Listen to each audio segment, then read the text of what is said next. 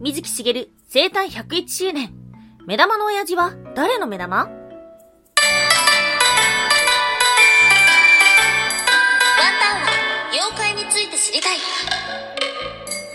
はい、空飛ぶワンタンです。ワンタンは妖怪について知りたいっていうことで、この番組は普段キャラクター業界で働いているワンタンが、日本におけるめちゃくちゃ面白いキャラクター妖怪についてサクサクっと紹介している番組です。この番組のスポンサーはともさわさん、歴史とか世界遺産とかを語るラジオなど放送されています。詳細はツイッターにありますので、ぜひぜひ番組概要欄からチェックしてみてください。はい。僕今日も声が違う気がしますね。いや、昨日ちょっと遊びすぎましたね。遊びすぎたっていうか、まあ、いわゆる、なんだろう、飲んで暴れて大騒ぎっていうことではないんですけども、久しぶりにね、前の会社の上司と、前の会社のお付き合いのある方々にお会いしてきました。いや、まあ、いろんな業界の情報交換だったりとか、今何がどうしてるみたいな話を聞いていて、で、久しぶりに会ったんだけど、そうですね、前、お話しした時よりも、反発心がちょっとあったんですよ。いや、これ違うぞっていう風に思うことがあって。で、まあわざわざそういうこと言わないんですけども、その時にね、なんかふと、あ、自分は、なんだろうな、あの、見えてるものが変わったんだなっていう風に思う瞬間がありました。昔は、こう、無知だからこそ、ははあ、そうなんだって聞くしかなかったけど、まあやっぱ何年も経つとね、あの、自分しか知らないこととか、自分の方が知ってることっていうのが増えてきたなっていう風に思った、すごく大きな発見です。えー、前の会社のね、まあ上司くんは、えー、3つ上の人なので、まあそんな、あの、年の離れてない先輩であり、上司でありえ、時には兄のような存在なのかもしれないんですけど、えー、めちゃめちゃ酔っ払って、例によって説教されるっていうね。もう、いつ会っても説教するんだから。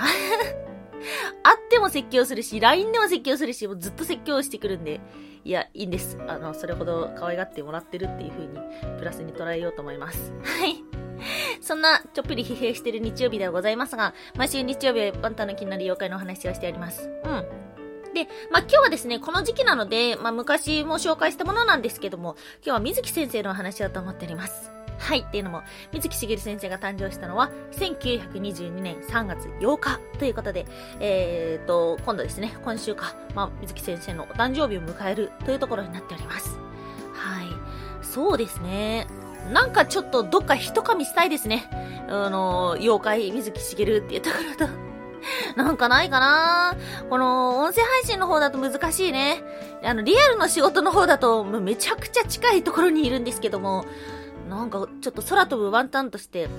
なんかやっぱ噛みたいなっていう風に思ってるところがあります。はい。そんな今日は水木しげる先生の作品、ゲゲゲの鬼太郎に登場する目玉親父の話です。はい。1年前聞いたよっていう方もいるかもしれませんが、目玉の親父の目玉は一体誰の目玉かご存知でしょうか？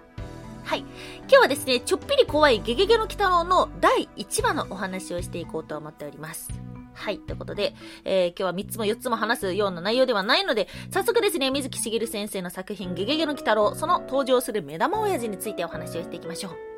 目玉王子 言えなかった。目玉親父身長9.9センチ、体重33.25グラムということで、手のひらに乗るサイズです。妖怪について博学。ほぼ全ての妖怪の種類、性格を知っている。はい。そんな目玉ではありますが、一体誰の目玉なのでしょうか？ワンタンはね、やっぱね、鬼太郎の目玉かなっていう風に思ってた。でも、自分の目玉のことを、父さんって呼ぶのは意味わかんないな。じゃあやっぱり違う人の目玉？でも、そんな目玉だけの人格のものって一体何なんだろうと思っておりました。はい。えー、この答えは、鬼太郎の幽霊族のお父さんの目玉です。はい。ということなので、鬼太郎のお父さんの目玉ということでした。鬼太郎誕生の背景は何があったのか。これはアニメ、墓場の鬼太郎の1話に描かれています。これね、YouTube にもあるので、ぜひ見てみてください。めっちゃ怖いんで。昭和30年代、人間より昔からこの世界にいたと言われている幽霊族の最後の生き残りの夫婦は、人間、水木と出会いました。そして、自ら幽霊族であり、この夫婦はこれから子供が生まれることを話します。その子供こそが鬼太郎なんです。しかし、鬼太郎の両親は、鬼太郎が生まれる時に亡くなってしまいました。お父さんは鬼太郎が生まれる直前に病死してしまいます。そしてお母さんは鬼太郎を身ごもったまま死んでしまいました。水木は亡くなった二人の夫婦を見つけます。そして母親を土葬しました。すると、その墓からなんと赤ん坊が這い上がってきたのです赤ん坊は水木の元に近づいてきます。水木は驚き赤ん坊を放り投げてしまいました。その時赤ん坊は墓石に左目をぶつけてしまい潰してしまいます。子供はそれで泣いてしまいました。その泣き声を聞いて起き上がったのはなんと死んだと思われたお父さんでした。お父さんは最後の力を振り絞りました。そして目玉だけポロッと出てきました、えー、その目玉からなんと手足を生やしそして目玉だけ生き残るという、えー、ことになりました、えー、なかなかですね衝撃シーンで はあったんですけど死んだと思ったお父さんがあっと生き返ったと思ったら目玉だけポンという風に外に出す、えそこから手足が入る。ということなのであの目玉というのはお父さんなんです。北郎自身が片目が見えないので、なので、あの見えてない片目がお父さんなんじゃないかな、と思う方もいるかもしれないんですが、北郎の目が潰れてしまったのは、まあ、赤ちゃんの時に放り投げられて、えー、墓石にぶつかったということ。そして、目はお父さんの目玉ということなので、全く違うということでした。ちなみに、この設定というのは、以前大当たりした紙芝居の中に、墓場で産み落とした赤ん坊に死んだ母親が幽霊となって飴を届けるという話があったそうです。えー、そこから水木先生はヒントを得て、そして鬼太郎になっていったというようなことでした。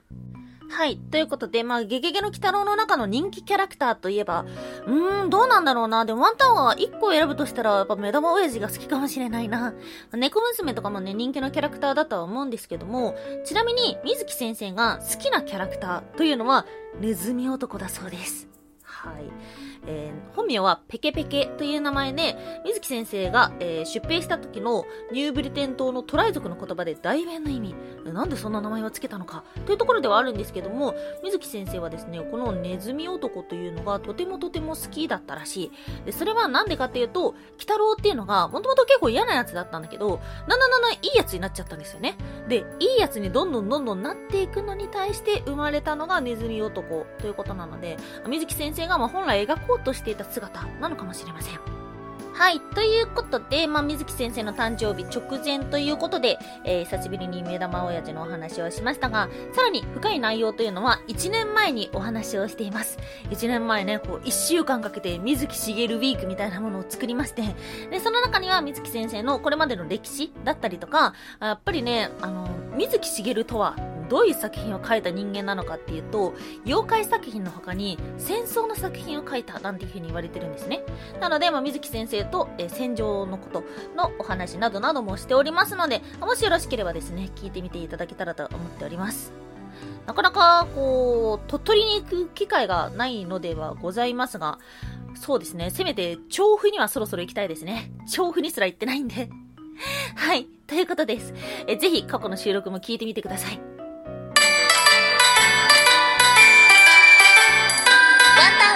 妖怪について知りたい。はい、お知らせがあります。空飛ぶワンタン普段は、ポッドキャストやラジオトークなどで放送をしています。このキャラクター辞典っていうのもですね、まあ、調子が良かったら、えー、ポッドキャストの方は歴史カテゴリーのランキングに入っております。そしてちなみになんですけども、ラジオトークだけでは、もぐもぐちゃんのラジオ SNS っていう番組も放送しております。こちらは、なんとも IQ の低そうな ゆるい感じで話しているので、もしね、そっちも興味あるよって方がいらっしゃったら聞いてほしいな、なんていうふうに思ってます。そうそう、これがね、まあ面白いものね、キャラクター辞典の本は、あの、お便りとかくださるのが男性が多いんですけども、もぐもぐちゃんさんの番組はですね、女性が多いんですよね。まあ、どっちも聞いてる方がいるとは思うんですけども、まあ、結構綺麗に分かれてるので、また違う雰囲気かもしれません。そしてこの度、もう一つ、えー、ポッドキャストの方で番組が始まります。タイトルは、成仏ラジオ。ということで、ラジオトークで放送している、えー、先輩と後輩の秘密基地へようこその先輩さん。そして、同じくラジオトークやポッドキャストなどでも放送している、えー、大輔さん。大輔と深井の無益無限雑談ラジオの大輔さんの3人での番組となっております。このラジオトークの先輩さんという方がですね、あのー、まあ、3児の父になって、で、守るものが増えたから、趣味をやめていこうっていう風に考えたらしいんですよ。で、そのやめる趣味が何かっていうと、音声配信をやめようと思ったらしいです。やめる必要があるかわからないんですけども。で、まあ、やめる。でも、やめるからには、いろんなことやりたいんだ。っていうことで、まあ、先輩がやりたいことを全部やるっていうのがコンセプトになっております。こういう趣味事って、始めればいいけど、ゴールがどこかわかんなくて、なんだっけっていうふうに思う瞬間があると思うんですけども、なのでこの番組のようにね、終わることを前提に始める。だからこそ一生懸命やるっていうのは、まあいいんじゃないかな、わかりやすいな、なんていうふうに思っております。きっと同じぐらいの年代の方もいらっしゃると思うので、えー、趣味をやめる男っていうのをね、ぜひ見て聞いていただけたらと思っております。概要欄に URL も載せておきますので、ぜひぜひ聞いてみてください。はい、ということで今日もお聴きいただきましてありがとうございました。以上、空飛ぶワンタンでした。